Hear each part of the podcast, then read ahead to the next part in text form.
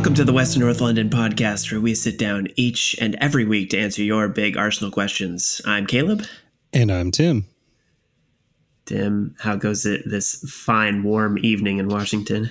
You know, it's it's it's hot. Uh, where I am, I'm I'm hoping the sweat beads aren't showing through on the uh, the video here. But uh, yeah, I'm, I'm definitely a little warm. I'm definitely going to need some refreshments. How about you? How are you doing? I'm I'm doing all right. I'm luckily in the basement, so it's cooler than it is upstairs. Lucky. Um, but I, I, for all our non-Washingtonian listeners, I have to explain that it's like 80 degrees today, which for the rest, much of the rest of the country is not that big a deal.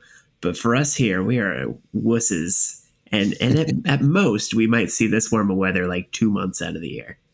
Yeah, I mean, anytime it goes above 75, I'm starting to complain and sweat. So, yeah, we really, and it's, it's, maybe it's global warming, maybe it's just some, this the year La Nina or something, but, uh, we usually don't see this warmer weather until after Fourth of July. Like June's pretty gloomy and kind of muggy at worst. But yeah, it's it's never outright hot in June like this for very long. But it's hitting yeah. early and, and a little bit longer than I expect. I know. I think both of us have seen sun today too. So yes, it's real sunshine. It's not the fake uh, cloudy skies version that we usually get and you're going to go camping on the east side of the mountains uh, ne- this next weekend. So that's going to be a. It exciting. seems like a mistake now. but uh, you know, t- tents are perfectly made for this sort of weather. You get the extreme heat in the tent, and then you get the extreme cold in the tent. So you know, yeah. know where you want to be, but inside a tent. um. All right. Well, let's uh let's crack open some drinks here and get this this ball rolling. I've I've got something different this week. Oh, what do you I, got?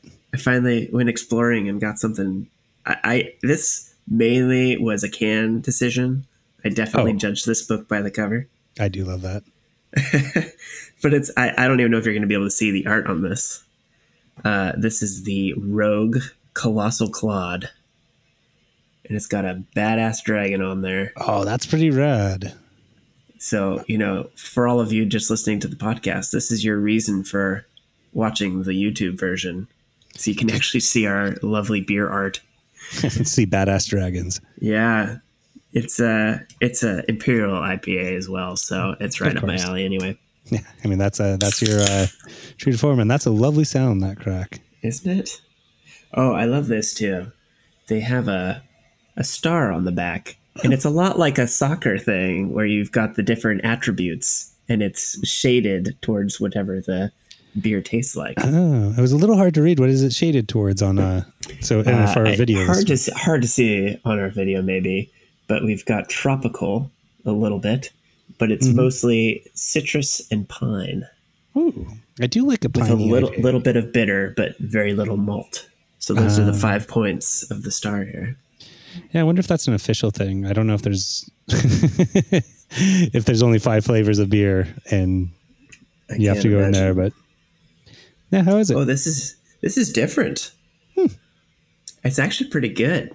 I like how surprised you are by that. It's actually well, pretty good.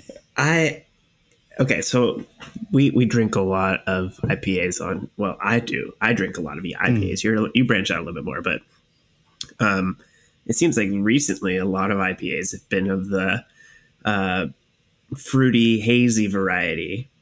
And this leans away from that and goes a little bit more hop forward, a little more bitter, not at all fruity, which I like as like an alternative to what the current trend is right now.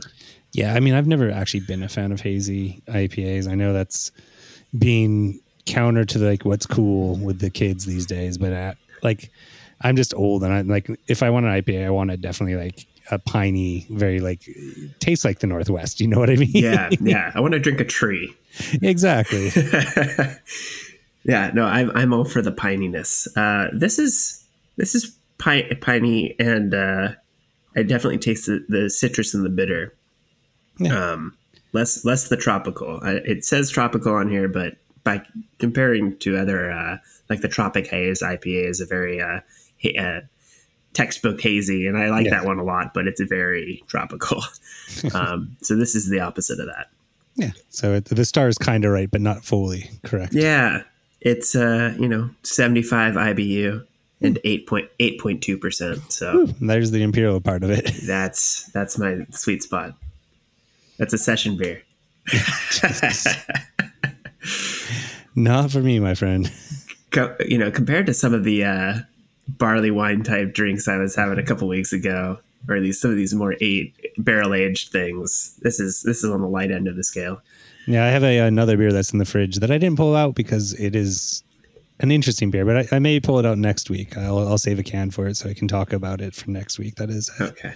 we can All have right. that an interesting discussion. All right. I got I now that I can go to the store more and be be on the lookout for good beers, I'm gonna try to change it up more. We'll see how it goes. I gotta not get in these ruts. what do you have this week? Well, I've got like a, a oh, I've got a beer that I just spilled on my computer, and hopefully we're not going to short out. Oh, I think it'll be okay. It's not the first time Okay. a beer's been spilled on, spilled on this computer. So I've got a Freem IPA. Freem is a nice Seattle brewery, has a bear on it, and it's just their basic IPA. This is not my first time with this beer, but I think it's the first time on the show with this beer, and I like it. As I said, it's a very northwesty, piney, just straightforward IPA. Can you can you show off that uh, that bear? We really got to taunt the uh, the audio only listeners here. Yeah, it's a nice. And the beer on it's amazing. Yes, Have you made it out to Freem yet? I have Living not. around- Yeah, it's a it's a nice little beer brewery, so I recommend heading out there. Oh wow, this is generally a little higher than I go, which is six point eight, which uh, yeah, All right. packs a little bit. It packs a punch for me. one a one and done for you. No, probably not. Oh, All right. Well, look, you know, we we like mixing up the beer, but I do, do want to say since we're it, we're reaching what I would consider the slow the slower part of the year for us on the podcast, we'd love to get your beer recommendations. Oh, yeah. You know, write in beer questions. We can expand the beer section all you want. If you're interested, send us the notes. Let us know what you like, what you want to hear in this this area of the show. yeah, definitely. If uh, if you have a good beer recommendation, put it in the uh, the questions part of Facebook, Gmail, all the ways you can contact us. And I will go out of my way to try and find it. And I have a pretty good bottle shop up here that gets most of it. If it if it's from the northwest, I can get it pretty much. So yeah, that's the uh, Yeah. caveat. Yeah. Yeah. So if you want to hear us review a beer that you like or, you know, just recommend something that you really think we'd like, that would be awesome. And we'd love to get more user, user, listener input. Uh, anyway, so let's move on to Tim's bit. Yeah, so my Tim's bit is uh, food related this time, which kind of makes sense with the Tim's bit. I just was kind of thinking about it as I was cooking dinner before the podcast today, and I was just wondering if Arsenal were a meal, how would you describe Arsenal? What, what, what type of meal would it be? Would it would what you know what flavors would it have? Would it be a three course meal? Would it just be a simple pot noodle? Like what's what? How would you describe Arsenal as a meal? Hmm. Yeah, that's tough. Hmm. They're like a dish that has gone cold. like something that you would eat that would be great if it was hot, but it's kind of just okay when it's lukewarm. Yeah, it's like, a- melting ice cream or something. Oh, melted ice cream. Sweet to the taste. Was good once and now is uh, just kind of mushy. Still good. I mean, still edible. yeah, but it's it's a, a shadow of its former self. Yeah, it's like a, it's like a, if you've ever been late for dinner, or late home for dinner, you've been caught up in something, and you get home and uh, your significant other, roommate, or whoever has uh, cooked dinner and just kind of left it out, and it's it's there. It's and you can you know it's like the ghost of a meal. Yeah, like I I, I love hot pizza. I re- I love cold pizza, but somewhere in the middle, there's kind of just an okay pizza. Oh, totally. Okay, pizza. I think I that would make a great shirt for Arsenal. Arsenal. Okay, pizza. Just okay pizza. Uh, Well, or at least this If last. somebody wants to design the okay pizza T-shirt and somehow Oh, tie that into Arsenal, If someone sends us a design, I will literally make shirts for it. So yes, I'm into it. Yeah. All right, so OK Pizza is the answer to that question. Yeah, I don't think I can improve on that. I think, yeah. I think we got the show title too. Yep. No, no doubt. All right. What, what do you think? I mean, can you outdo OK Pizza? No, I, I can't outdo. I'm, I'm just going to move on because like I think that is the perfect answer. All right. Well, with that, then let's th- let's get into the the episode for the week. Um, so we spent last week talking about our, our final two games and talked a little bit about how the season ended. And um, this week we wanted to devote our time to kind of just wrapping up our overall thoughts and feelings after the season's over. Um, talk about where that has left us and where where we go from here a little bit. And we don't want to get too far into transfers or anything like that this week. Um, the transfer window opens next Wednesday, so the next episode will maybe get into that if uh, some some rumors start swirling that seem like there's some credibility because I know Tim for one is is not for these rumors that uh, aren't real because there's no pen to paper yet. So exactly, my heart's been broken far too many times too.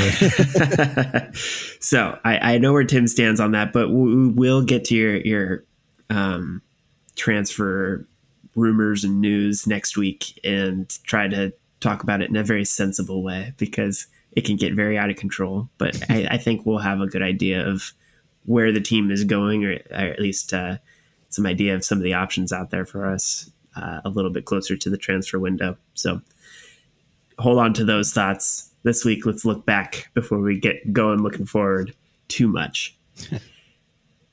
um, so I, I don't. I, I was looking at the the form of Arsenal, the uh, performance chart that Transfermarkt has, um, and it's it's pretty much as I remember it. Um, I think it's pretty pretty clear that it was uh, all downhill until Boxing Day, and then it it only we were only able to get up to the OK Pizza level.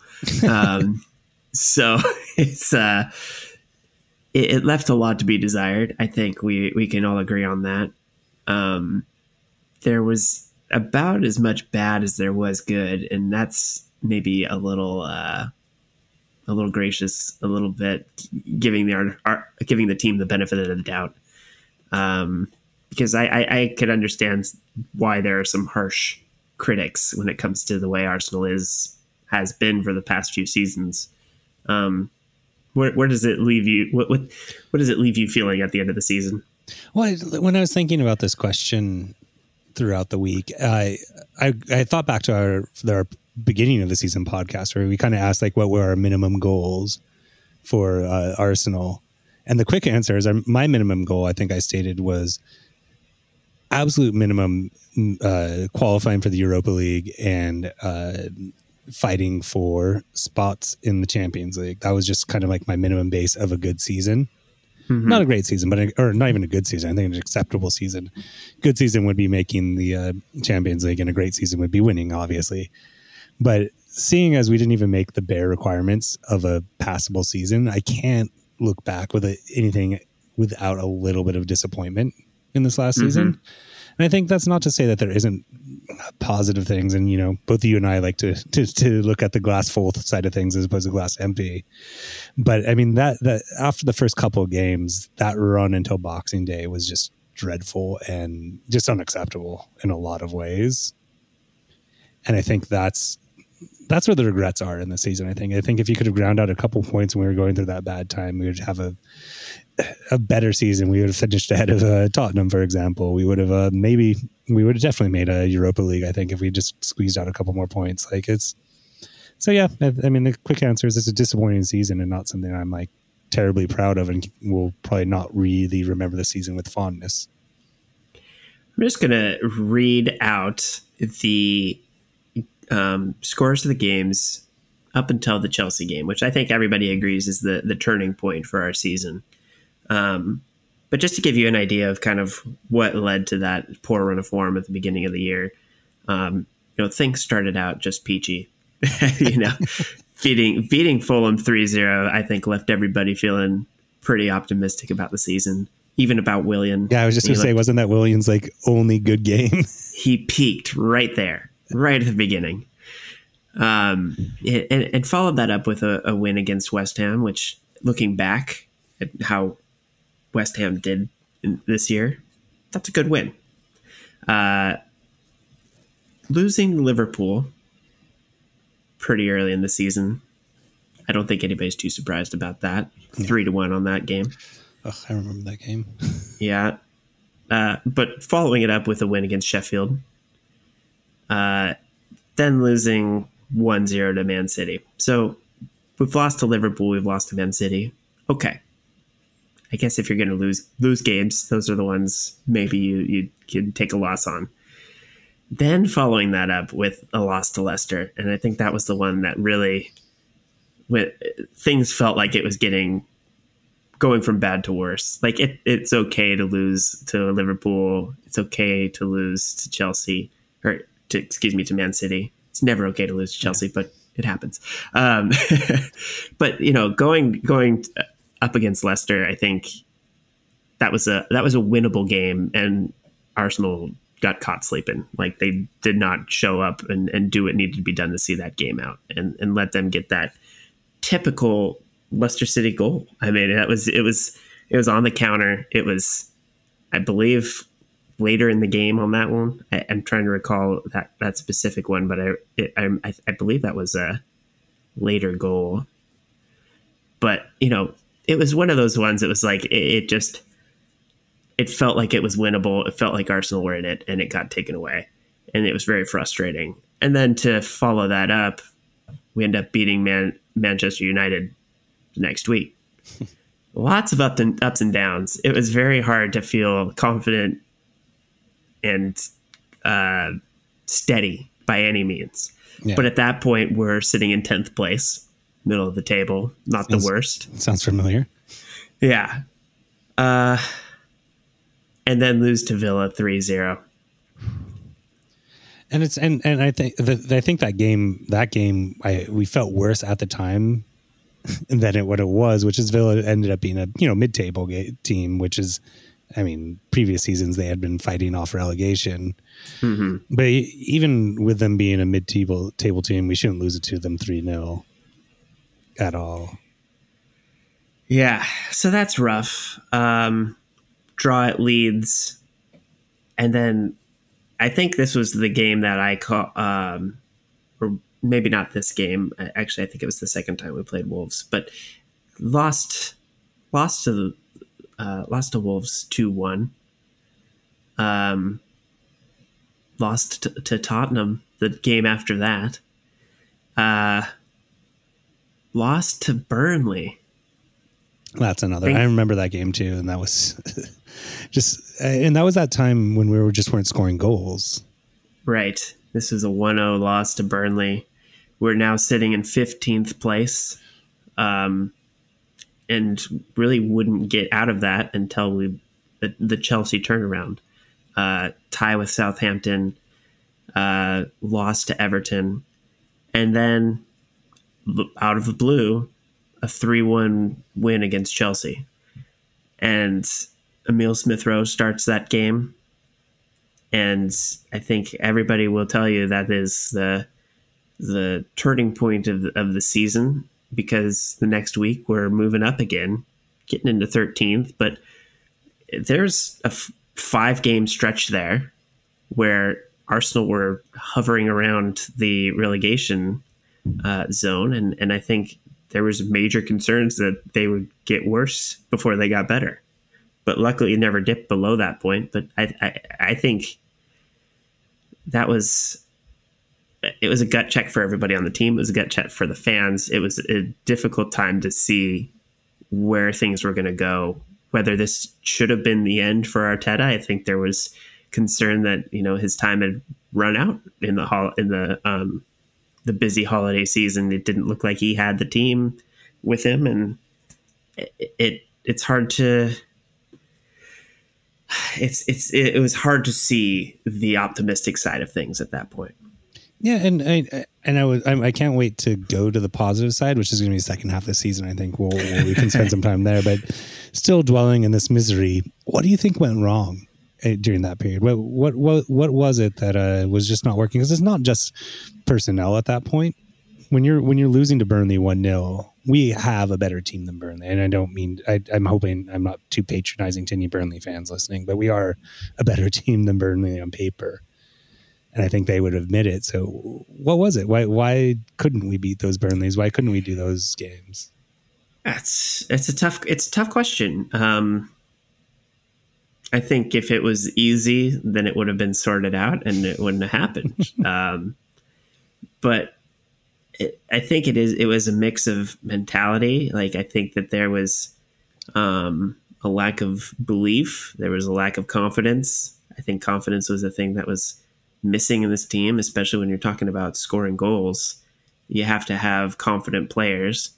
Um, you know, Aubameyang has not lit up the season, and I think coming off of last year where they were so reliant on him to make things happen from almost nothing, um, it was like they were out of good ideas from the beginning, or at least the ideas that Arteta was trying to convey eluded them to the point where it seemed like they were struggling to do the basic things.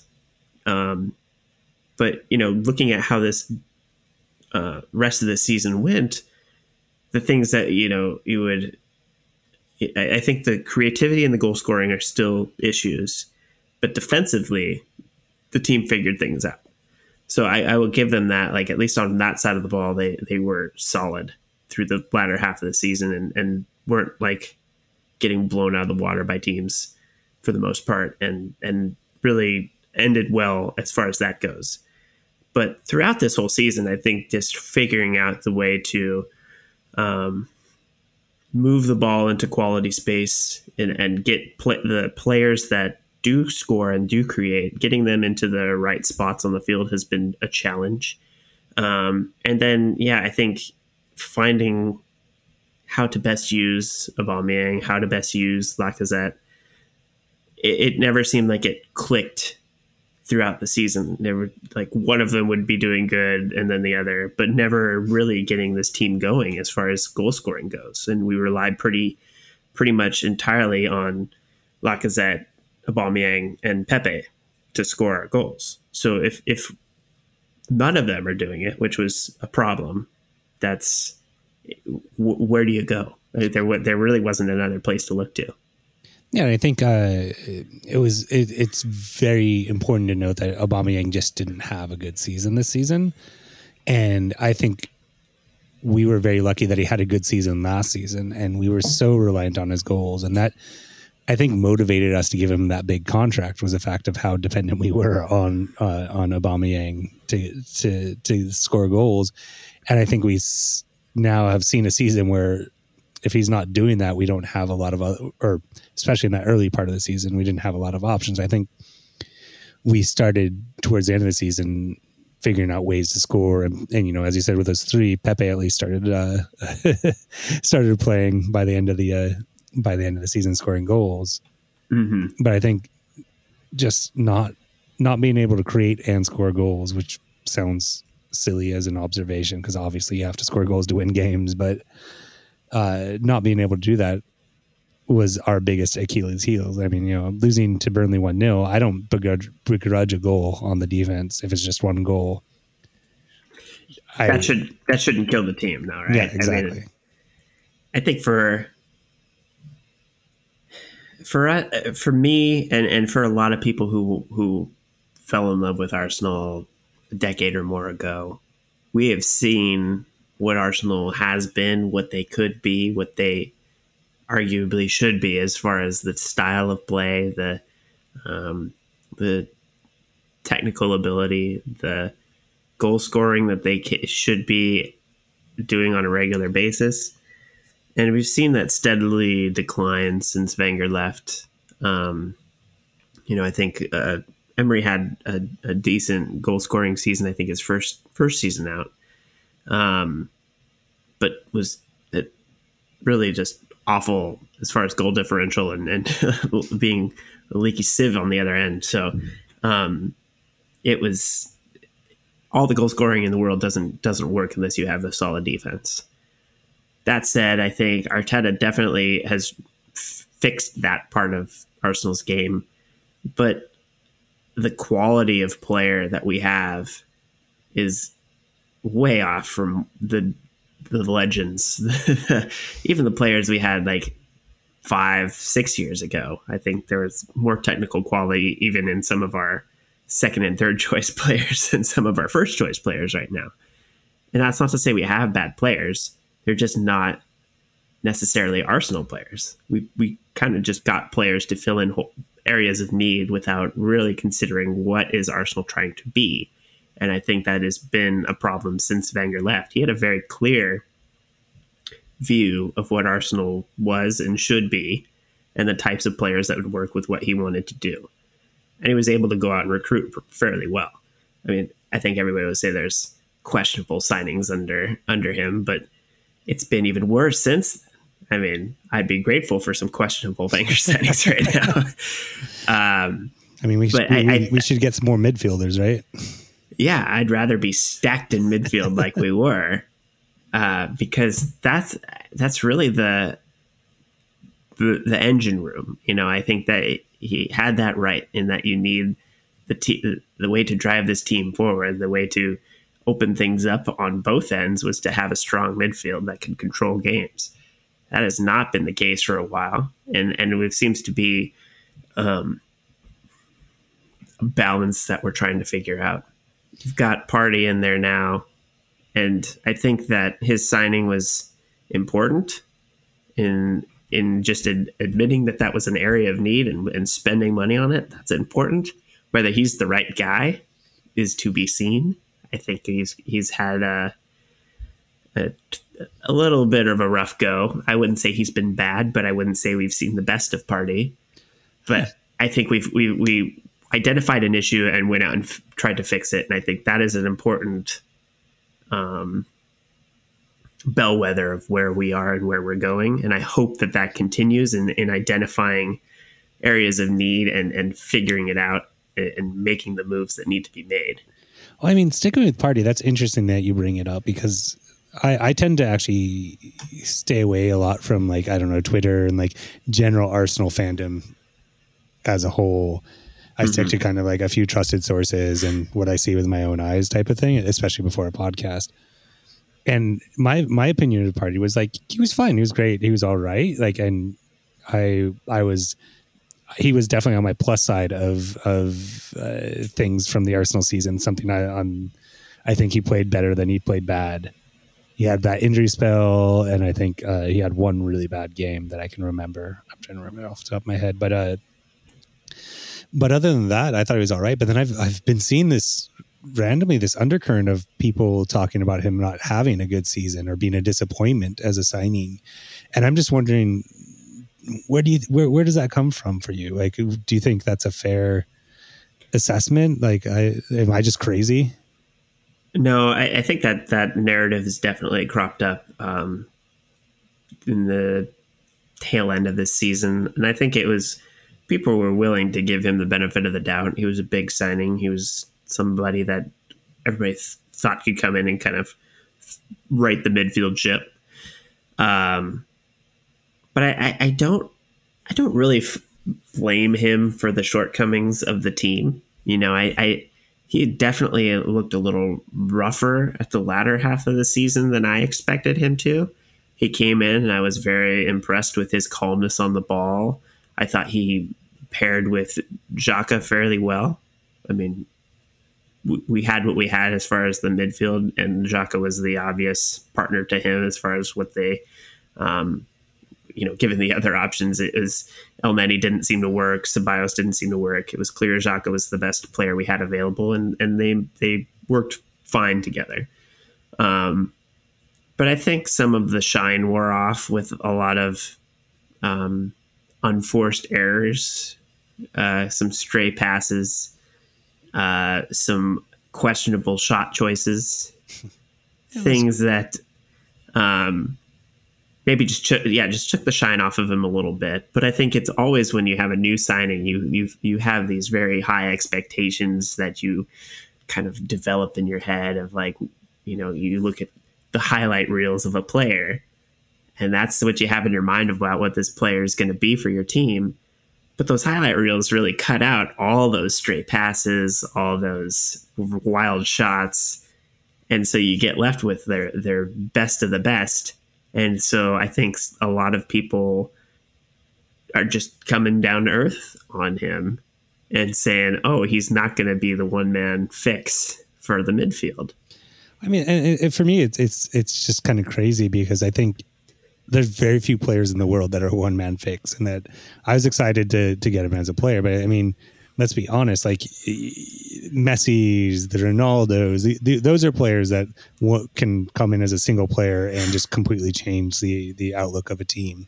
And we'll see it a lot when we watch MLS games because of that's the quality of players that we have. We have a general base level of players, and when when these very higher level players comes into a team, they can completely reshape it. But that's not how it works in Arsenal. And so I don't know. I think I worry that uh, the fans and we as fans can get a little bit too quick to start judging and then start throwing these labels and putting people into binary. This player is great. This player is bad. And that's just kind of all there is as a player, you know? I think the other the other narrative to come out of this season is the idea that we need to trust Arteta's process and that things will work out right in the long run. Um, and I think through the difficult part of the season, it was difficult to to see where the process was going. Um, you know, you, you could chalk it up to intangibles like, oh, that they've fixed the culture, they're starting to turn some players over. Um, and there's been some, you know, there's been some things said that there were some some toxic players in the locker room for the first part of the season, and and Arteta has said in as many words that the, the those issues have been taken care of. And I think you can read between the lines and figure out which which players, you know, with the players that did did leave, who might be the culprits as far as the um, disruptions in the locker room. But the uh, I, I think like the, the process is is all encompassing and and and it is long term. I, I, I think that's the thing we keep coming coming back to on this podcast, um, in that maybe people look at the the Chelsea situation and think, well, look what they're doing why do we have to wait so long? They just flip a switch and all of a sudden they're they're winning the Champions League. They they get a new coach mid season and all of a sudden everything's working out fine. Why can't we just fire Arteta and get those same sort of results? Did you see their transfer bill from last year? right, like, that's an easy answer. And that's what I, that's that's kind of what I'm getting at is like the the process. It doesn't happen overnight, no matter what coach you have we have the players that we have, and it's very clear to me, you know, just thinking about the players that we we've had in the past versus the team that we have now. And we've had some pretty crap teams over the years. Like there were periods where it's like, oof, that lineup is is just awful. Like back when we had Chamakh and some other players. It's just God, I forgot about him. Yeah. So there's been some real crap teams. But I think like overall, the the level of expectation and, and we were making the Champions League. But I think right now we have to look at the the playing field and say, okay, well, everybody else figured out a lot of things, and the the revolution is not going to happen overnight.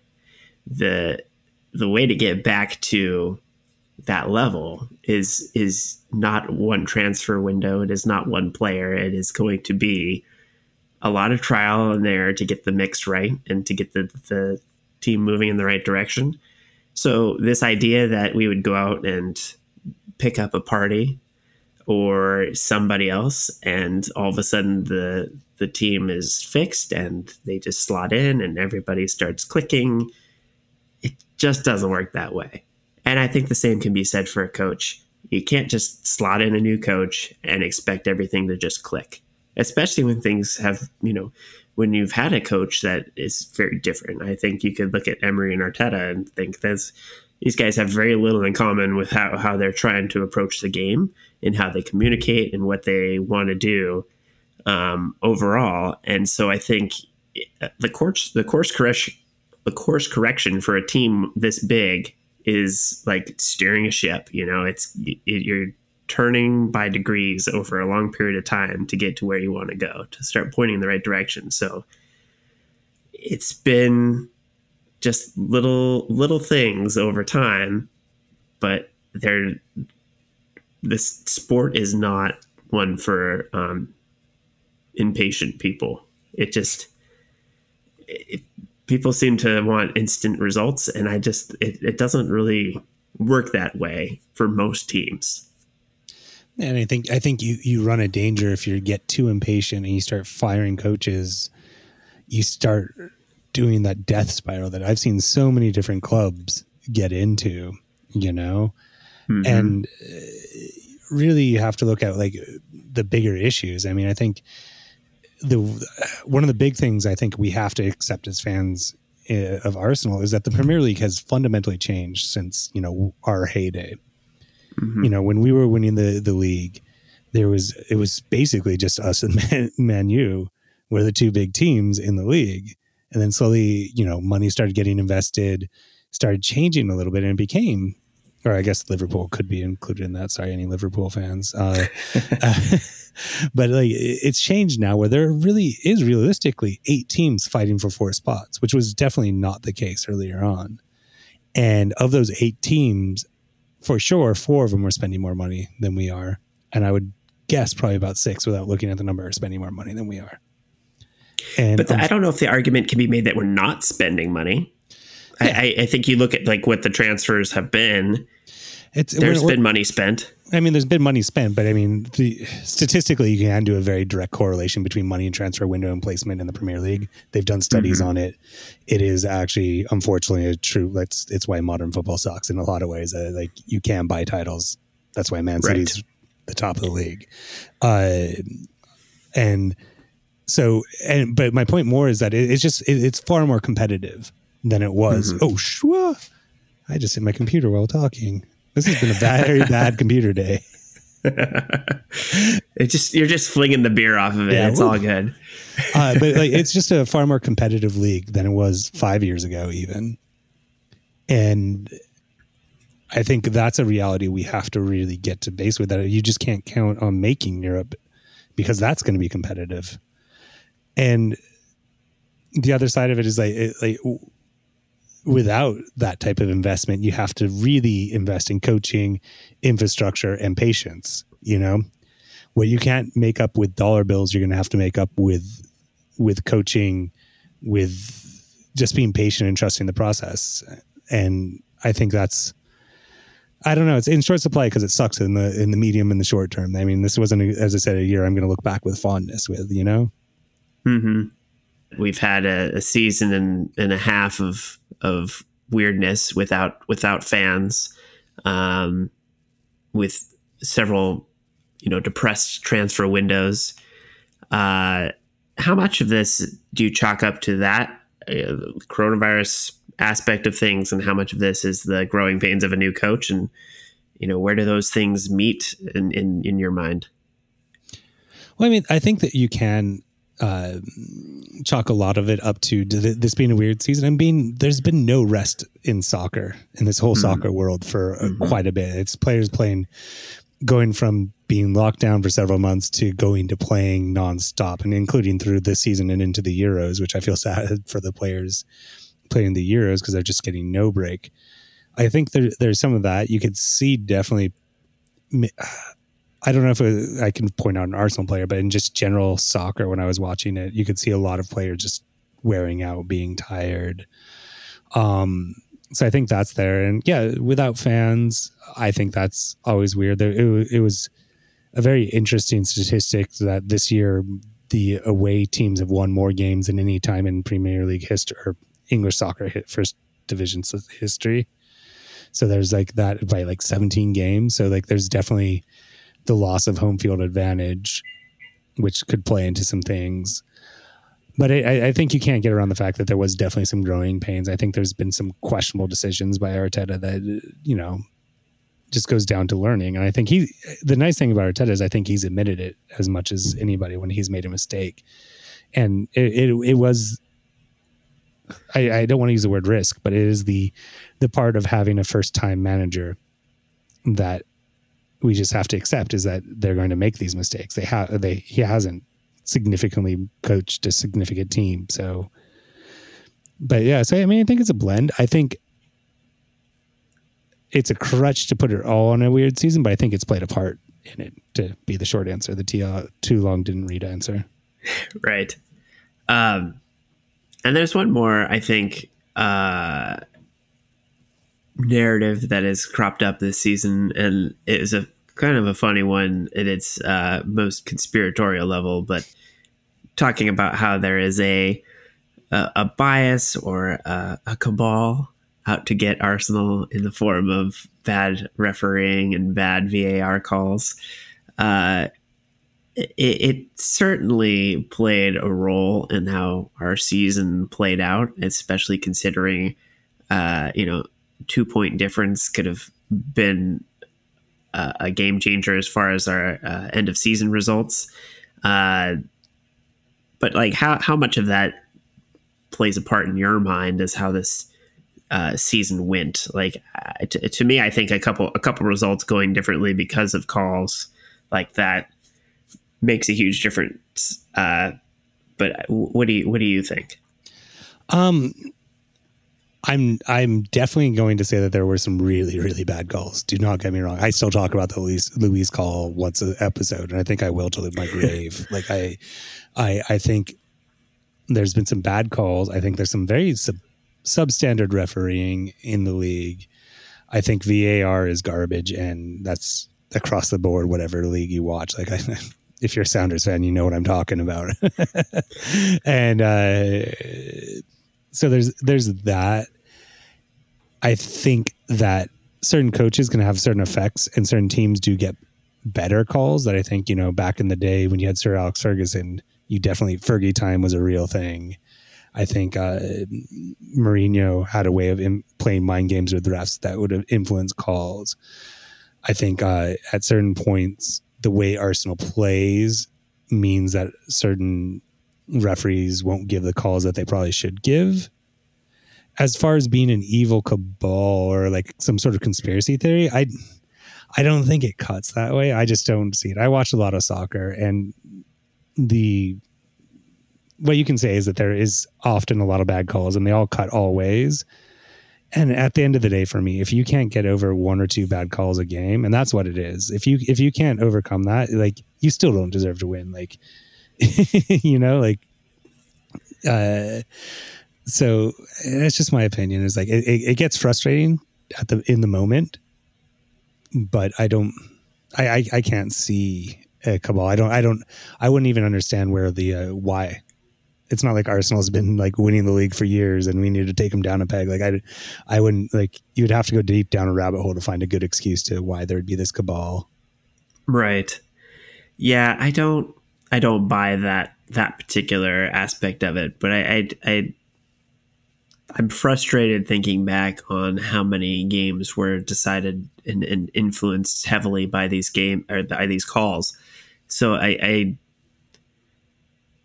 it is interesting to look back and think, well, the this call here and that call there go our way, and all of a sudden we're, you know, we could be in a Champions League spot. We could we were that close, you know, a couple wins, and we were right in the mix.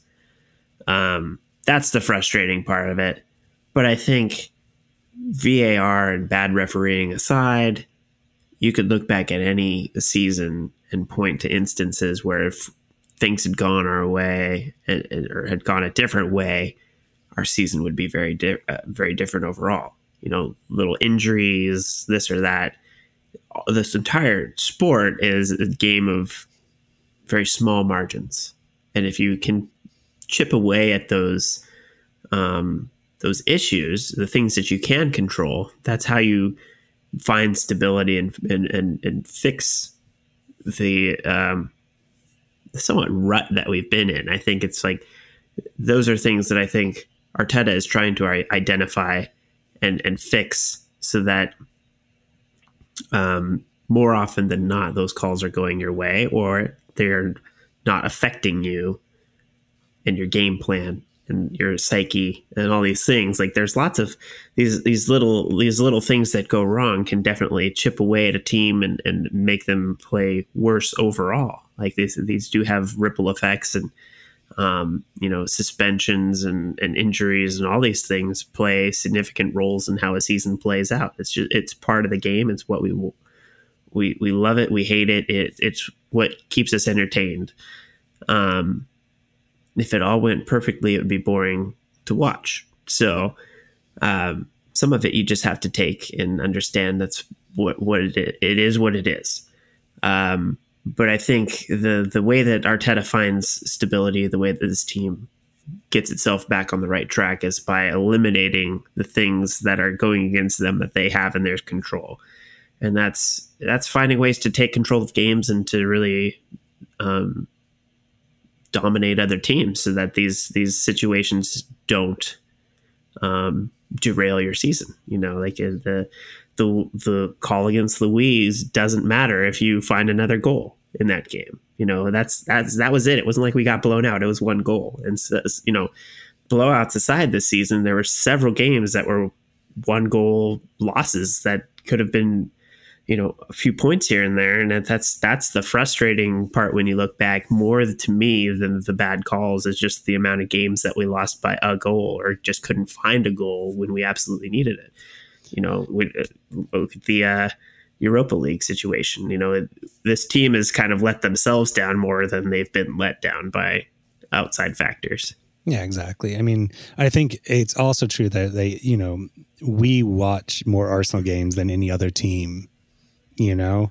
Mm-hmm. And we are also watching those games with rose uh, tinted glasses or, you know, red and white tinted glasses, I should say.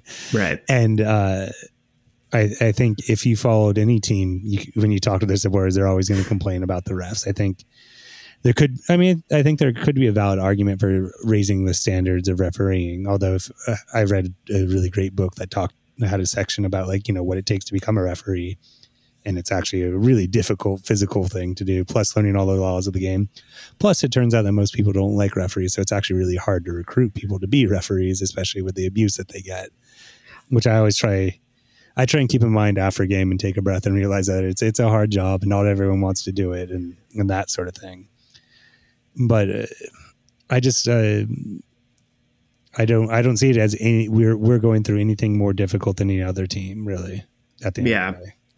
I don't know if I've ever talked about this on the podcast, but at, at one point, I, I was convinced by a friend of mine that uh, you know refereeing's fun and it's a great way to make some some side money. And so I took the refereeing course. I thought, hey, why not? I like I like this sport. I want to yeah. learn more about it. Why not get get deeper in and and and see if this is actually as fun as he says. And uh, I took the course, and I did two games and the second game, I it was it was like a step up. It was I think middle middle school girls, mm-hmm. and it was brutal. It was brutal. It was it was much faster pace, uh, and you know I was just a uh, I was just a line. You know I, I, was just holding up a flag, calling out of bounds, calling corners. Yeah. You know, not making heavy decisions by any means, but those girls are ruthless. Those parents are ruthless. That's not, that's not even like hardcore fans. That's just you know, yeah. It gets it only gets worse from there. Yeah. Um, and I, I was I was done. I was like, it's not. You can't pay me enough to do this. It's too stressful. my my first job uh, when I was in high school was actually as a roller hockey referee for intramural uh, roller hockey at the Y. so it was like literally, like literally, they didn't keep official score. It was like it was like the lowest uh, Jeopardy type of game, and I remember multiple times parents flipping out at me. And I'm like, I'm yeah. just a high school student, man. Like, this is my first job. Yeah. I'm just making sure the kids aren't hitting each other with sticks over their heads. And like, I had one uh, coach I remember took all the extra goalie equipment and just started dumping it on the field for a call I made. And I, you know, who knows? I probably made the wrong call, but you know, so it it is a tough job, and I get it. But we should have expectations on the other side of things. I think you know it is a professional job, and these are important decisions. But like, also we should also remember to take it, take a breath, and realize that like these are human beings trying to make the best call that they can. Yeah, because what I'm really clamoring for to fix the refereeing situation is fans to get in there and and be loud and be heard and influence the game in Arsenal's favor. Because I really do think some of those calls that were called against us might not have been had, mm-hmm. Or you know, it, it we could have calls go go against us because of opposing fans too. I mean, I, I, I, like that element of things, but I also like how it feels like that it's like a, a check on the bad calls somehow. Like yeah. it, it, washes out a little bit more when you have fans involved. Yeah, and if you if you've read any like writings on a that referees make after they're a referee, they'll never say well they're a referee, but after they're a referee, they will always say that like hearing the fans yelling at least plays a part in their decision making, even if it's how like could it not? Yeah, that's a lot. That's a, that's a lot of sound coming at you. It, it exactly. at least makes you think about things like mm, maybe the way they're reacting is making me think maybe I got that run wrong. Yeah, exactly. You know, just add that seed of doubt. So yeah, hopefully next year we'll have more fans in the stadium safely, and it'll uh, will start affecting things positively. I I hope so. Uh, I think there's there's one more aspect I want to talk about this season. One, and I, I think we'd be, um, you know, we can talk about all the on-field stuff all we want, um, but we cannot forget the role that ownership has played and and the the the Super League, the European Super League, and that that drama that played out um, just before the end of the season.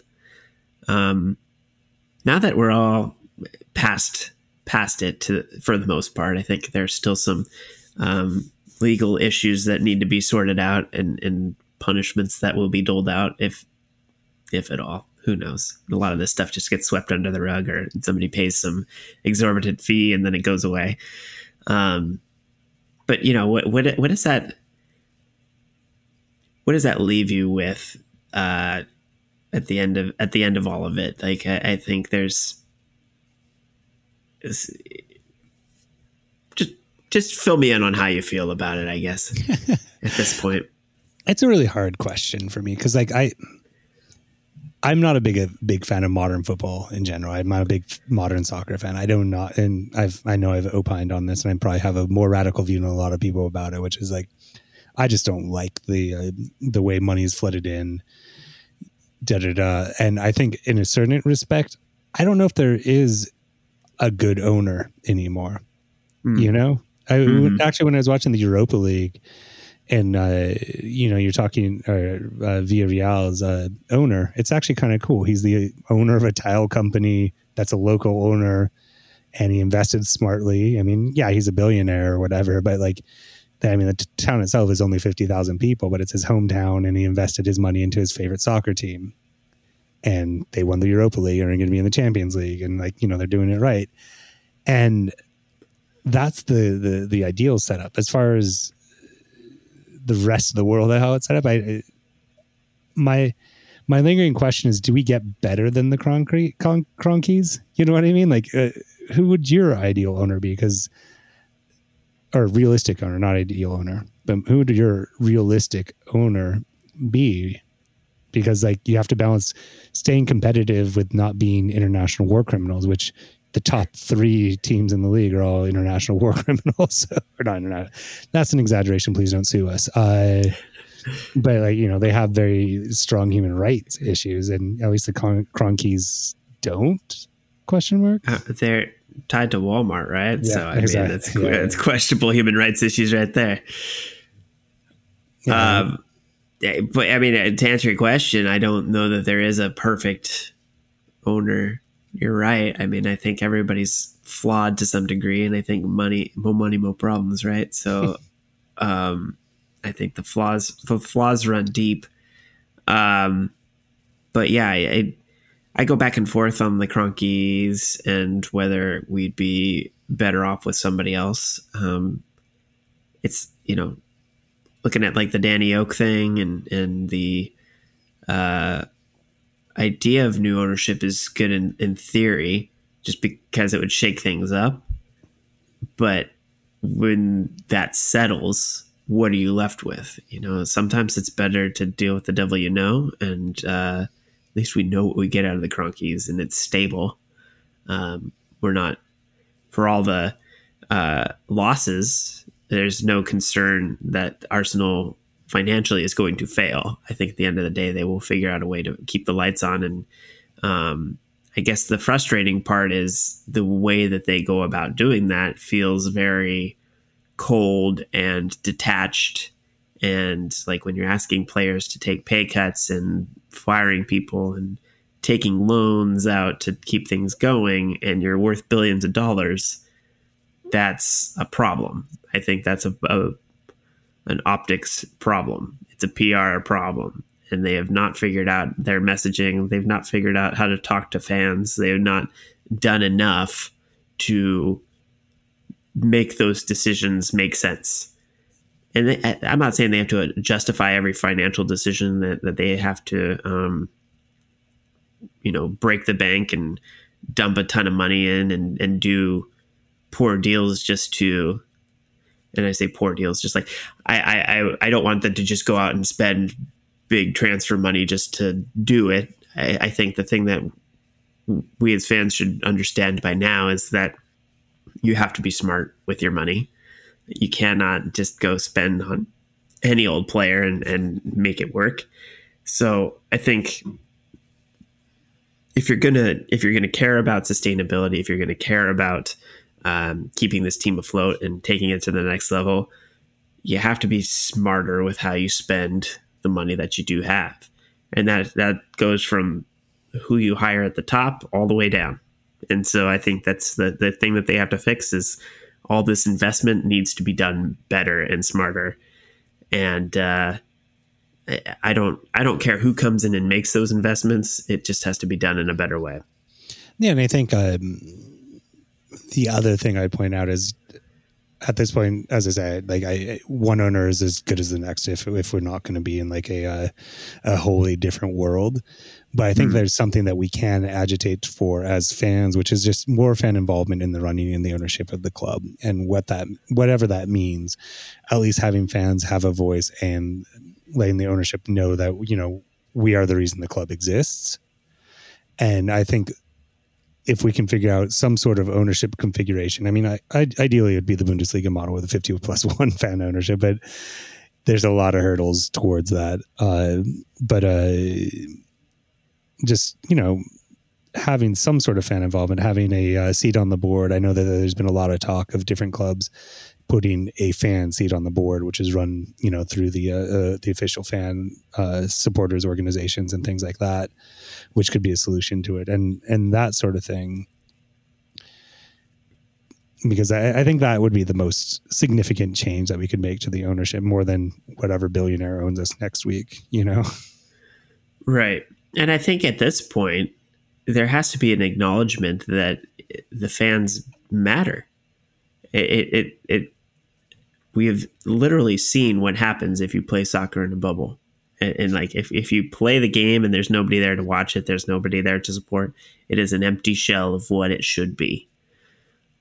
And fans matter. Fans matter with how the, um, the, the, the ticket sales, the concessions, the, um, the, the gear, all of this stuff matters to the bottom line. And so and just, to, to go ahead. Sorry, just not just the bottom line though. It's also the the soul and the spirit of the club. You know, it's like yes. fans matter because it's not just because we buy uh, jerseys or we uh, buy hot dogs at the stadium. Not, I don't even know if Arsenal has hot dogs, uh, but uh, but that they the the fans are the the heart and soul of the club, and if they're not there, it's just a bunch of people kicking the ball around. You know. Right. And I think like the the thing that matters to the owners is not the heart and soul of the team. Like that's not speaking their language. They don't get that. But I mean if you are talking about what they do care about, then at least appease the fans because they are the ones that are going to make sure that your coffers are full. if that's what matters to you at the end of the day, if, if finding sustainability and even profit from this team matters to you, and that's your driving force over the heart and soul of the team, then give the fans what they want. Like stop stop beating around the bush. Get the fans involved as much as possible, and stop holding them at arm's length. I think that's that is the problem. Is like they they they want the fans, but they want them over here, away from them, away from the team. Just just w- watching and being involved from afar is exactly where they would like uh, the Arsenal fans to be. And I think until you uh, until you can figure out how to uh, involve the fans on an intimate level, it's never going to really work and really gel. Uh, no matter how much money you, you pump into the team, it'll always feel like it's just um, fan service to some degree, and not in a way that that not in a positive way, but more of a superficial. Uh, here's your cookie, now go. yeah, like just just move on and leave us alone. I mean, that's my biggest fear in this off season is that uh, the uh, Kroenkes are just going to give us a big cookie or maybe even ice cream cake. Uh, like just like mm. some very big present that uh, will go like, all right, here's your you know big signing. Now forget about the uh, the the uh, what you call it league, the Super League or whatever they're calling it, and right. uh, forget about all these bad things that have happened. You have your signing, and I think that unfortunately would appease a large section of the fan base. I think a lot of people are like, "What have you done for me in the last five minutes?" type of thing. And so I think we really do need to hold on in a w- little bit of what happened with the Super League and like what, what, why we are angry and remember that it's not just a one-time fix or it's not just small gestures or even large fake gestures mm-hmm. that we should be holding out for something a little bit bigger. Yeah, I think it it keeps coming back to this question of like we care. Do you?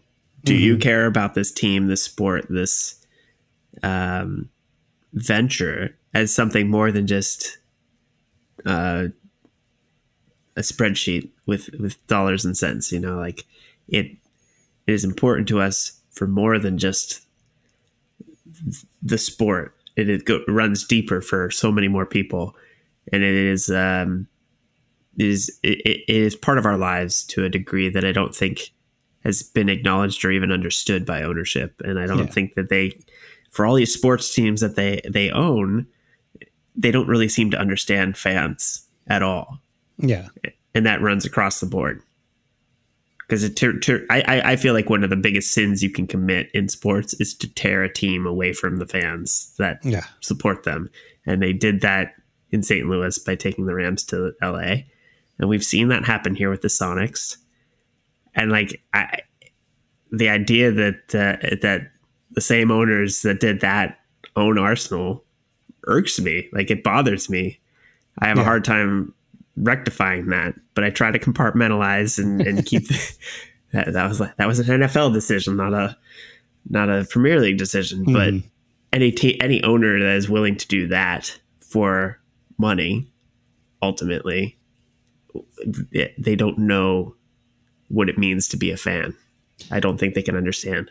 Yeah, I mean, I mean, at, at, the very end of the day, they they aren't they're they're temporary. Like I was always say, like players come and go, coaches come and go, and owners come and go. The, what's left is the club, you mm-hmm. know. And what we have to understand is that you know they're never going to care as much as we do. It's just it's it's definitely about keeping them honest and keeping them in check and hoping that they don't destroy your team. you know, I guess. It, oh, sorry. Going back to your question, what is the the team? What is the owner that I would want to get? And that's somebody who cares as much as I do. And I don't know how many owners can devote that much time. How many billionaires have that much time to devote to a sports team? How many billionaire Arsenal fans there are out there? There's definitely, I mean, Daniel Ek being one of them. There's some guy in Africa that keeps talking about wanting to buy the team. You know, there's player there are people out there with lots of money who care about this team probably more than, the Kroenkes. And I think if I if if I were to choose, I would, as an experiment at least, want to know what it would be like to have owners that actually love this team.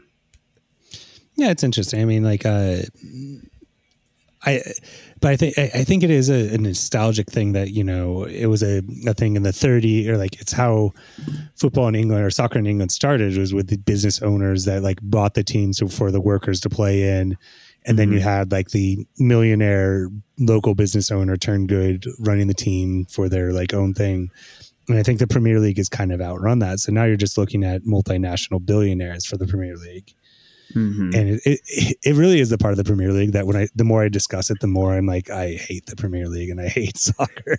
like the more we start discussing about this high end finance part of it, it just it, it feels so gross and disgusting to me. Like I try and pretend I I don't understand it when I just go game to game, you know. Yeah, but I do feel like you, the the heart and soul of the sport survives even beyond that. Even the, with all the money that gets poured into it, the soul survives, and it's still there's still some reason we would come back to this to to deal with the, the joy and the punishment. It's not like when you're in the moment when you're watching the games, you're not thinking about the money. You're not thinking about all that stuff. That's kind of a byproduct that happens behind the scenes and then rears its ugly head once in a while.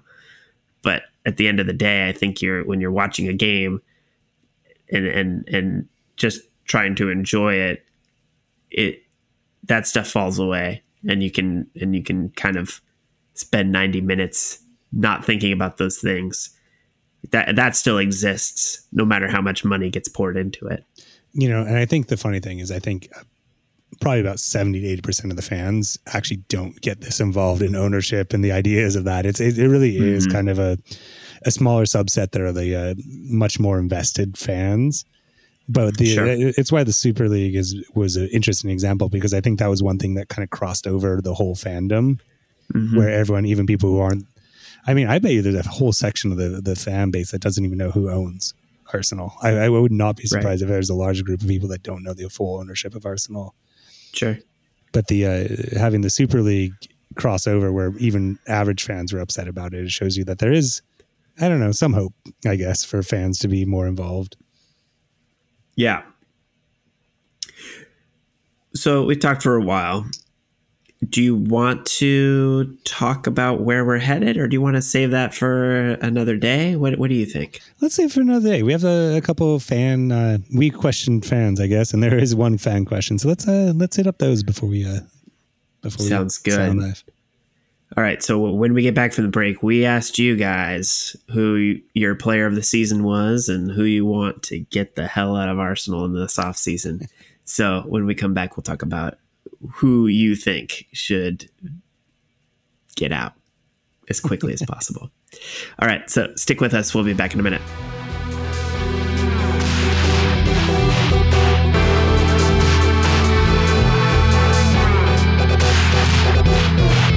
All right, welcome back from the break. I just spit like crazy. That's how we're going to start this start this thing. Um, we did a little impromptu uh, survey of some of our uh, fellow fe- fellow fellow Arsenal fans. I can't talk. It's it's yeah. all it's all falling apart. Uh, our fellow Arsenal fans and asked you guys who your player of the season was and uh, which player you'd most like to see leave the team in this offseason. Uh, and I think it, it was a pretty uh, clear cut answer for both of both of those questions. Um, the majority of you for the player of the season said uh, Saka, which is not unexpected. Not too surprised there. I think most people would, would say that. I would not say that. Ooh, interesting. Spicy. I the the play uh, there was a honorable mention for Tierney in there as well. But uh, the player I that nobody mentioned that I would have put on this list and maybe put at the top of my list uh, what was uh, was Pepe. Ooh, that is extremely spicy. Yeah, because I I love what Saka brings to the team. I love what he does. But in terms of shouldering this team, in terms of being a, a valuable player to this team, an MVP type player, Uh, Saka was great, but Pepe produced. Like the numbers don't lie. I mean that's that's interesting, and I hope like I, I want you to elaborate a little bit more with two questions, which is that like the numbers don't lie, but in a way, Pepe is expected to be doing different things than Saka. I, I wouldn't yes. I wouldn't say that Saka is a goal scorer where Pepe we're expecting goals, and that's where your numbers. I assume. What are the other numbers? You well, they're playing they're playing the same positions though. There's there's you know, if we're talking about does our does our midfield do it? Does it produce goals? And with with Pepe, you know, you're looking at ten goals. With Saka, you're looking at five. Now, Saka does different things. I get that they play the game differently, but when it comes to production and what you got out of those those two players, I say I'd say Pepe was the more um, improved this season, and ha- and and put up the numbers to show it. So I mean, and just because uh, I'm, I'm going to be playing devil's advocate, and I actually, I'm actually going to disagree a little bit with you on that. Which okay, I, but I, I, I would say that Pepe, yeah, scored more goals, but I think, yeah, they played the same position, but they were asked to be doing different roles in the position, which I know. Is, Are you saying Saka was not asked to go out and score? No, I, not in the same way that Pepe was. Pepe was, I think, playing much more of a true winger style going in, going at players, and finishing the ball. That's his expectation, right? Mm-hmm. Are you saying that Saka was asked to score goals? Are you saying that that was his primary role as a, a, a midfielder was to be a, goal scoring midfielder? Yes, because I think really? if you're ta- if you're looking at if, if you're looking at who we put to set up guys, I would put Emile Smith Rowe and Odegaard above Saka. So I don't look at Saka as our primary setup player. I look at him to try to get on the end of balls and and make things happen. Now, whether he sets other guys up more than you know scoring on, on his own, I think that was a part of his game that actually was lacking this season. His finishing was not there, and I, I don't blame him for that. But uh, there was a lot of shots that or opportunities that did not go his way. I, I it, it's just funny because it's uh it's I I wasn't expecting this debate, so I'm still trying to like process it. I'm a slower thinker than a lot of people. Uh, I just, I think uh, I could say, you said the word uh, Pepe was the most improved player, and I think I could get behind that.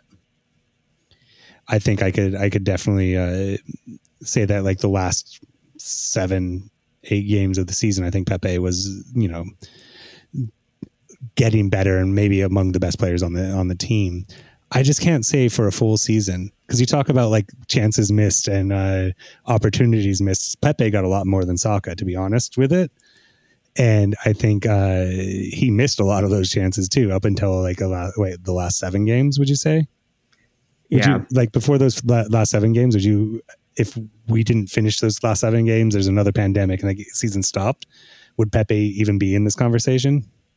Well, actually, I, there's another aspect of this that I am leaving out as well is that there is there is no uh, Saka is not on the score the, the score sheet when it comes to Europa League, where Pepe had six goals in that as well. So when you're looking at our Europa League campaign, Pepe carried it for us. So I, you know, we're talking at 16 goals, 16 goals. goals between the two the two competitions to to to Saka's five. I'm just. I'm, so I'm when not, you're talking about our season where we needed goals, Pepe's our guy. I'm just not buying that the uh, the goals are the end all and be all of the uh, the the explanation of the player. And I and as I understand that they play in similar positions, Pepe or uh, Saka does a lot more different midfield work. It's just a different role because like uh, Saka tracks back and does his defensive work far more than Pepe does. But that's where Pepe's improvement comes in because I think by the end of the season, even he was doing that better. As better than Not Saka? better than Saka necessarily, no. but better than than the Pepe we saw last season. I mean, and I, mean, I think he had the offensive production to to balance that out. I think to me, that says I don't know. I I just feel like that that is a, a player that should be in more discussions as our, our player of the season, and he's not even being talked about. I I will buy that. I will 100% go with you on that. That I think uh, most improved player, I will 100% go with Pepe. I think uh, last seven games, he may have been the best player on the team. I, am he's a player that I'm super excited to see he if he can carry his form through next year. Mm-hmm. But I will. I, am going to pivot this conversation to if Saka, if Pepe is better than Saka, I'm going to say that Tierney had a better season than than Pepe, 100 percent, was far more consistent. Had his injury, but other than his injury, maybe one. I'm trying to think back of any really bad games. I think there was one in there, but other than that, I think if you're talking about a full season, the from you know when did was it when did we start again? August. These months blend together. Yeah, it was a weird start time too. Um, summerish from summerish yeah. to summerish. for the, the the full season, I, I'm going to say Tierney is much more consistent and would probably be a better, m- more likely shout for player of the season than uh, than Pepe in my book. Hmm. I do like Tierney, but I don't know if I'd put him as player of the season. I'm just like I, I, I, I, I would like just looking at um our defense. I think he's obviously our best player. I can't think of anybody who's even performed as consistently on the defense. I don't know anybody who got as much playing time. I mean, he's just plays all the time. Like we just had nobody else to play that position other than Cedric. So it was uh, all Tierney all the time as long as he was available. Um, so yeah, I think defensively, Tierney wins the award. Um, but yeah, I I just feel I I don't hate Saka. It make it sound like I dislike Saka or something. I just feel like they everybody's so excited about this 19 year old who's come into his own, and that's it's great. It's a great thing to have a player to be excited about. But I, I find it almost more exciting that we we spent 72 million dollars on a player or pounds or whatever we spent on him, and this season I finally saw glimpses of that valuation or why we would spend that much money on that that player. And when you're looking at a team that just was not finding ways to score, and I get like four goals in the last uh, couple games definitely inflated his numbers, but Europa League was really just on the back of Pepe. He's he was scoring beautiful goals on that. So I, mean, I sorry, I, I, don't know. I I just feel like that he is not getting enough credit in the conversation about what the what an impact player he was this this year, and and especially if you're talking about improvement over previous seasons, he, I think he has Arteta has found a way to get the best out of him. Yeah, at this I, point, and I do 100 percent agree with you that he's been kind of under talked this last bit that like what he what he's contributed to the team this year has been a positive contribution. He's going better, and I I really am looking forward to the fact that I think he is kind of hitting his stride right now. And it's almost like the end of the season came too early for him. If he like, mm-hmm. I think he mm-hmm. could have kept the streak going for a couple more games. Um, I think it might be a little bit of an exaggeration to say he carried the the team through the uh, the Europa League. I think there are a lot of other contributors to to that, and I, I I have a hard time saying the player that scores the most goals is the better player and the mo- more contributive player. Six goals and four assists. I mean, yeah. it was it's not nothing. I, it's there's only nothing. so many goals that we got in Europa League. it's not nothing, but I, I, I do have a hard time like just making that the quantification of it. Uh, but I am hundred percent willing to see that he. I think I, I'm definitely going to willing to say he had a good season. I, I think that's in my mind an easy call to make, and I, and yeah, I, I just have a hard time, and I I, I want to acknowledge that Pep or Saka. I keep on doing it, but I, I want to acknowledge that Saka also had a great season. Like, yes. as, and and he played a great. And you know, we talk about the turnaround. It wasn't putting Pepe in the team that helped turn the season around. When we talk about that Chelsea, Chelsea turnaround, it yeah. it was Smith Rowe and Saka coming in and getting those starting minutes that really turned the season around. Absolutely. So, so I think that's where you can start making the call for maybe it is Saka as player of the season. Although it's kind of weird to have these type of things because it's a team game as well. yeah. There's a lot of different metrics you can use. I'm gonna throw one more aspect into this for Pepe for my Pepe vote. Also in the Europa League best eleven. Yeah. So just you know, just throwing that out there.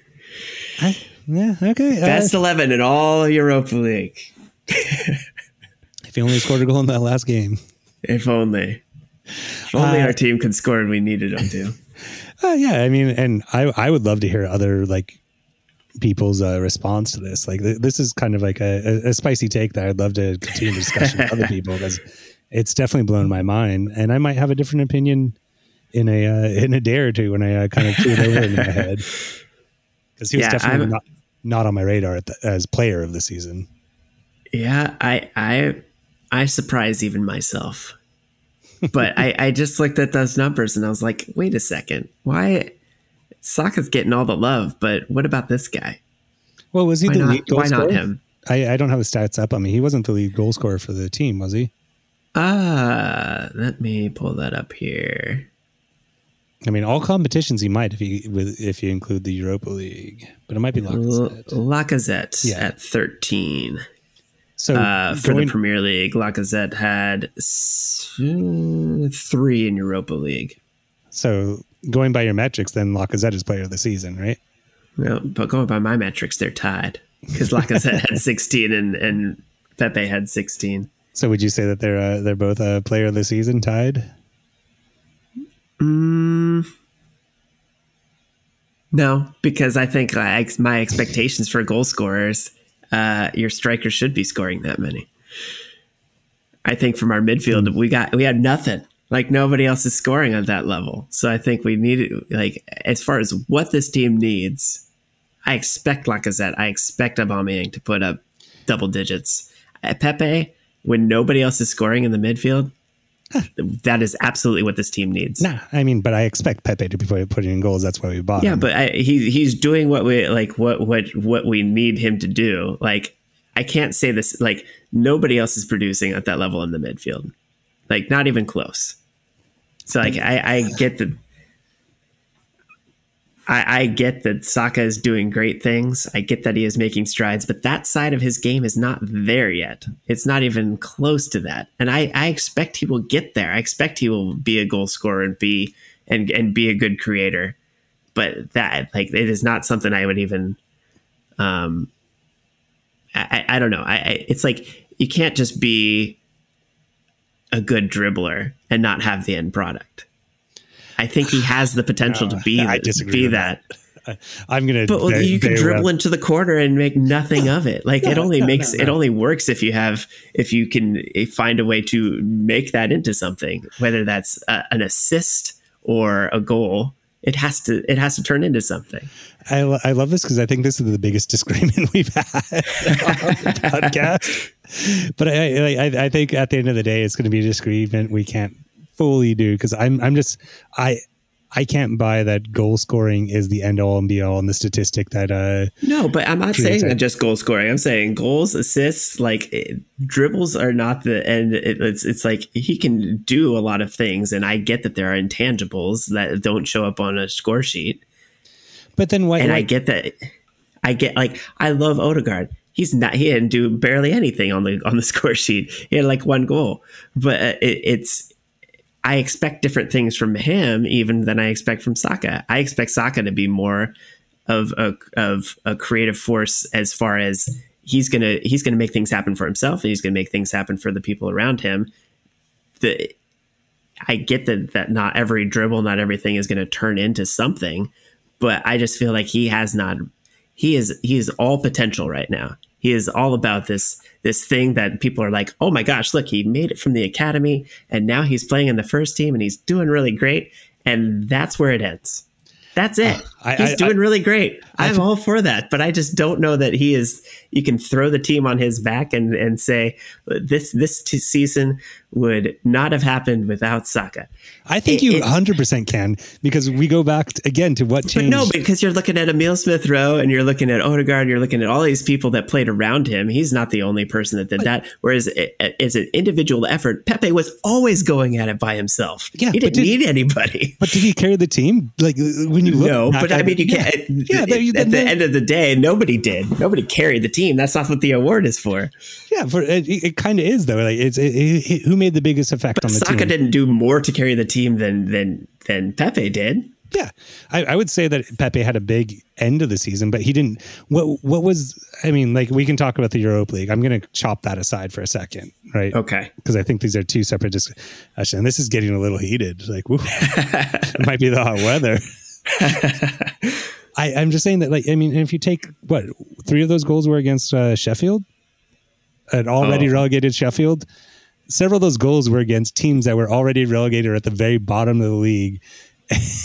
you know, and yeah, uh, but if you're going to take away from his goals, then you have to say, okay, well, Saka didn't score anything against Sheffield. You know, yeah, I mean, he created like, against Chelsea. He had a great game against that Chelsea team. He like that's what I'm saying is like Pepe was playing the whole season, right? Yeah, on and off when he wasn't getting red cards. Uh, and him coming in and out, I didn't feel affected the team greatly. And this is, I mean, it's a hard to because I'm not, I'm not saying. I, Pepe. Think, I, I think I, the team was better though when Pepe was was playing well. I mean, that's just the it, team was better when Salt like was, was, playing better, well. Like I like and I, I and as I say, I, I don't like I don't I'm maybe I'm just reading soccer wrong, but I never pegged him as a goal scoring midfielder.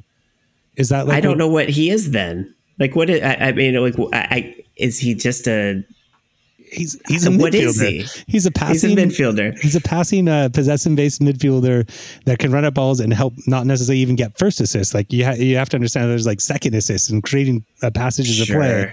Sure. And and and, and that's. But I would say. Yeah, but I I put him on the Emile Smith Rowe level. I just don't like. I don't know that he has established himself as anything yet he's a so much of a work in progress. I just don't know what to what he is yet. Has Pepe established himself? We know what he is. He's a goal scorer. He's going to go out and, and, and take on. He, he's going to take on. He's going to take on teams and do and and dribble through through teams and find his way to the box. I wouldn't put goal scorer as his title yet. Like as I say, like seven games do not make 16 a sixteen goals. That's like that. I mean, nobody else is on that level except for Lacazette he is on he's at the top level of this team. I think you're discounting him way too easily. I think you're overcounting him way too easy, and I think that's where 16 goals. I mean, and, and that's, that's our season. We don't have that many goals to to hinge on this season. I'm not. I don't have the stats in front of me. I'm and, uh, when the goals are scored. I and I think what we we can say is that I do agree that Pepe is has shown that he is coming into being a great player. And i think mm. i think if he can hold this form that he had for the last part of the season into next season i think it's going to be great. And also Saka was instrumental in in saving the season. And i as well i'm excited to see him progress to the next season. Are those fair statements to say? Yes. And Tierney's an awesome player. Tierney gets the honorable mention in all conversations about player of the season. I mean, I know we're running a little bit long. Do we have time for who we want to uh, kick out? I think it's going to be a quick conversation because it was pretty unanimous.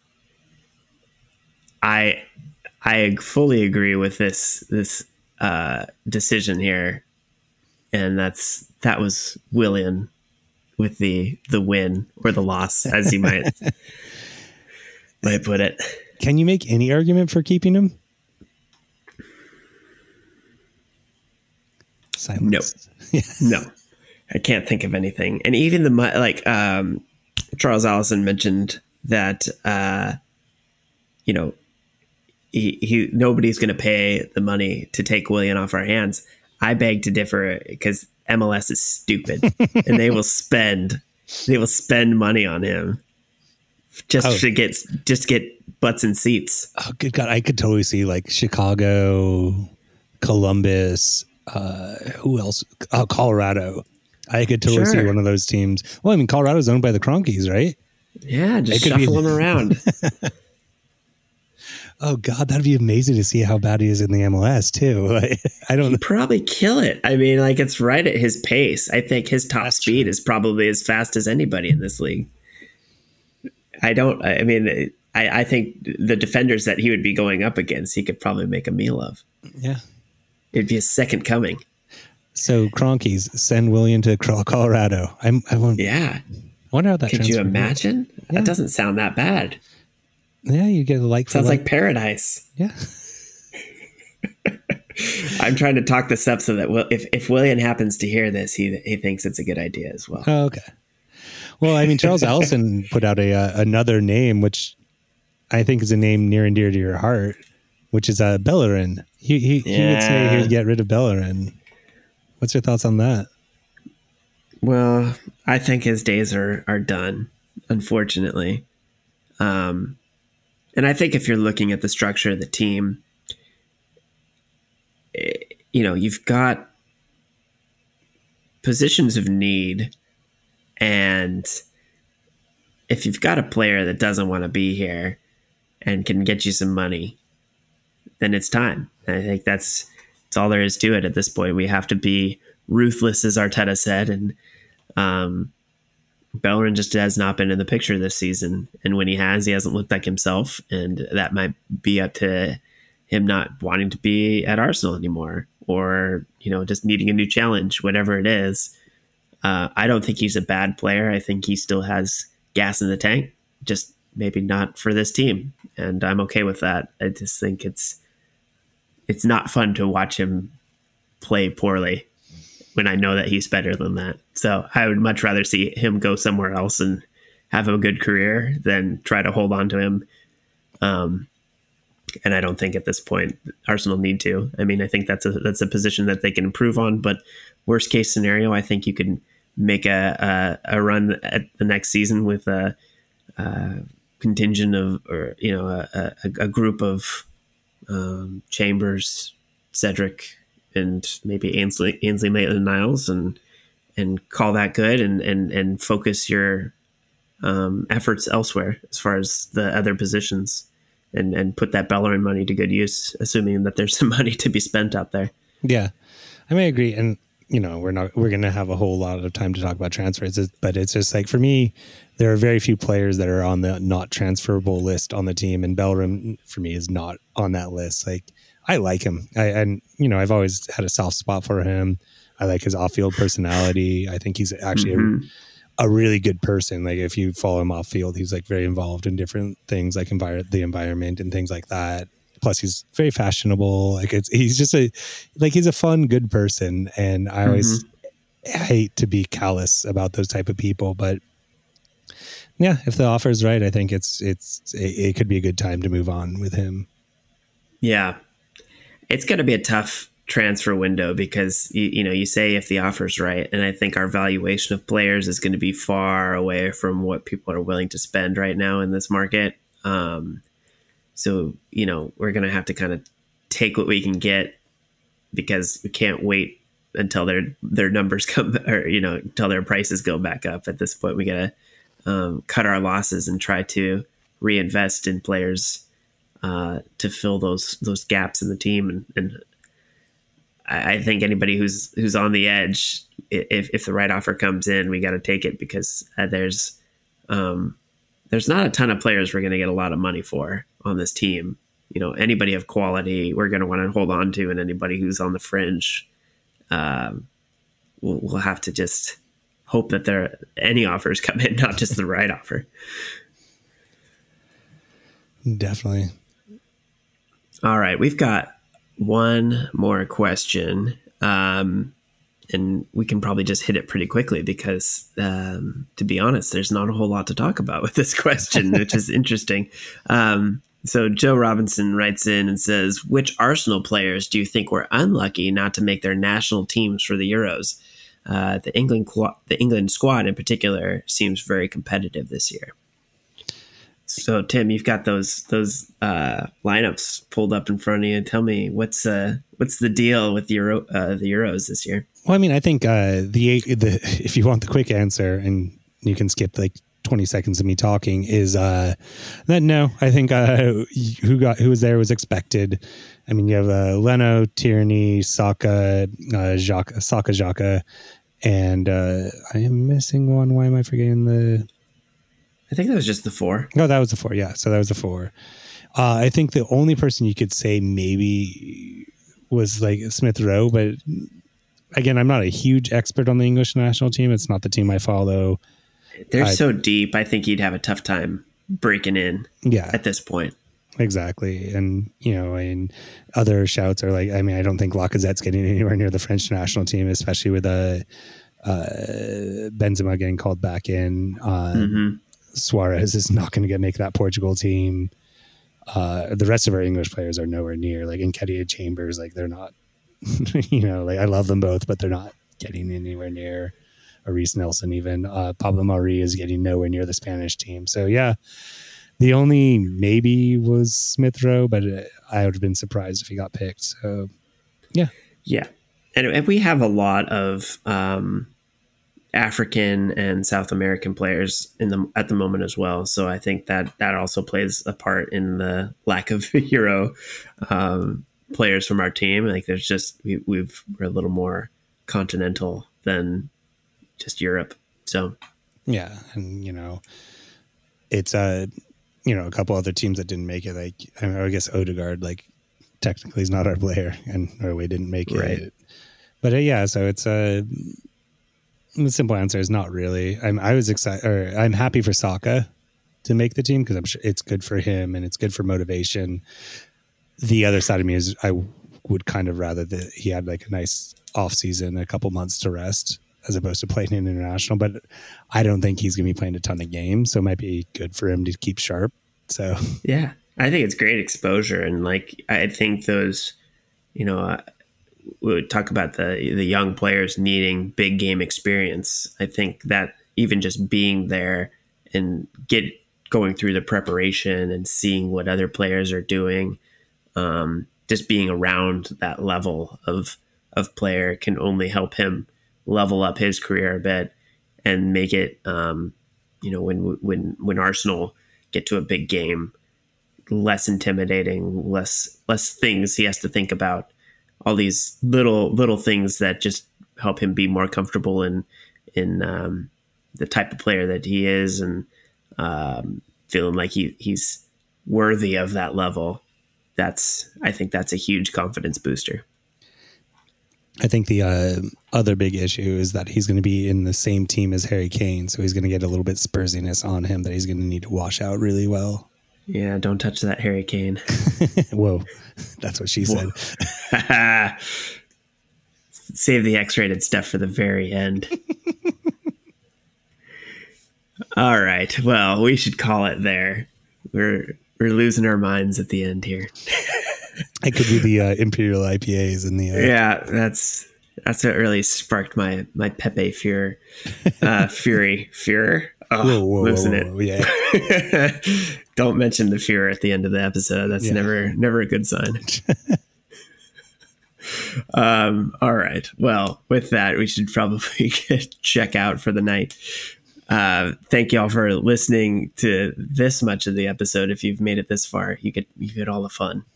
Um, review and subscribe wherever you pick up your podcasts. If you're into the video thing and want to see us while you listen to us, uh, YouTube is the other place you can subscribe.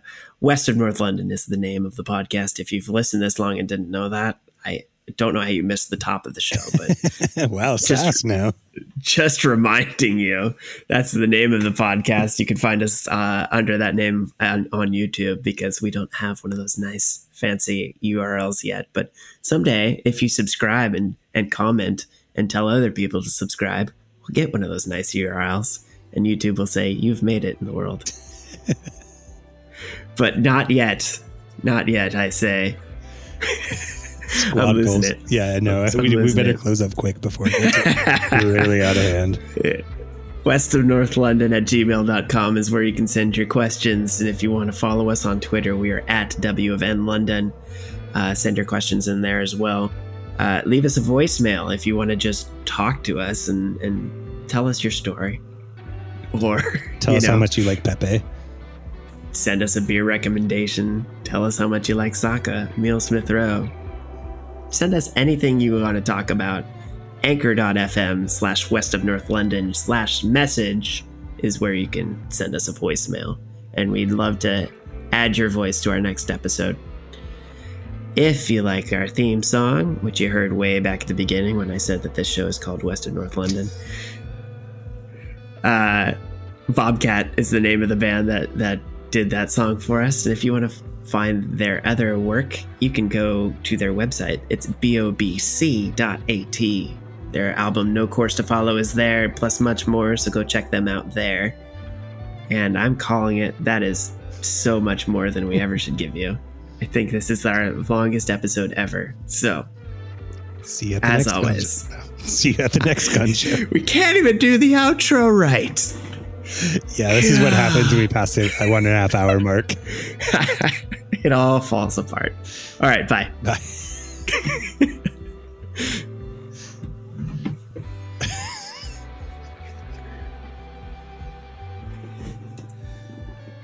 Well, we got through it. I should stop. Wait, are we still recording?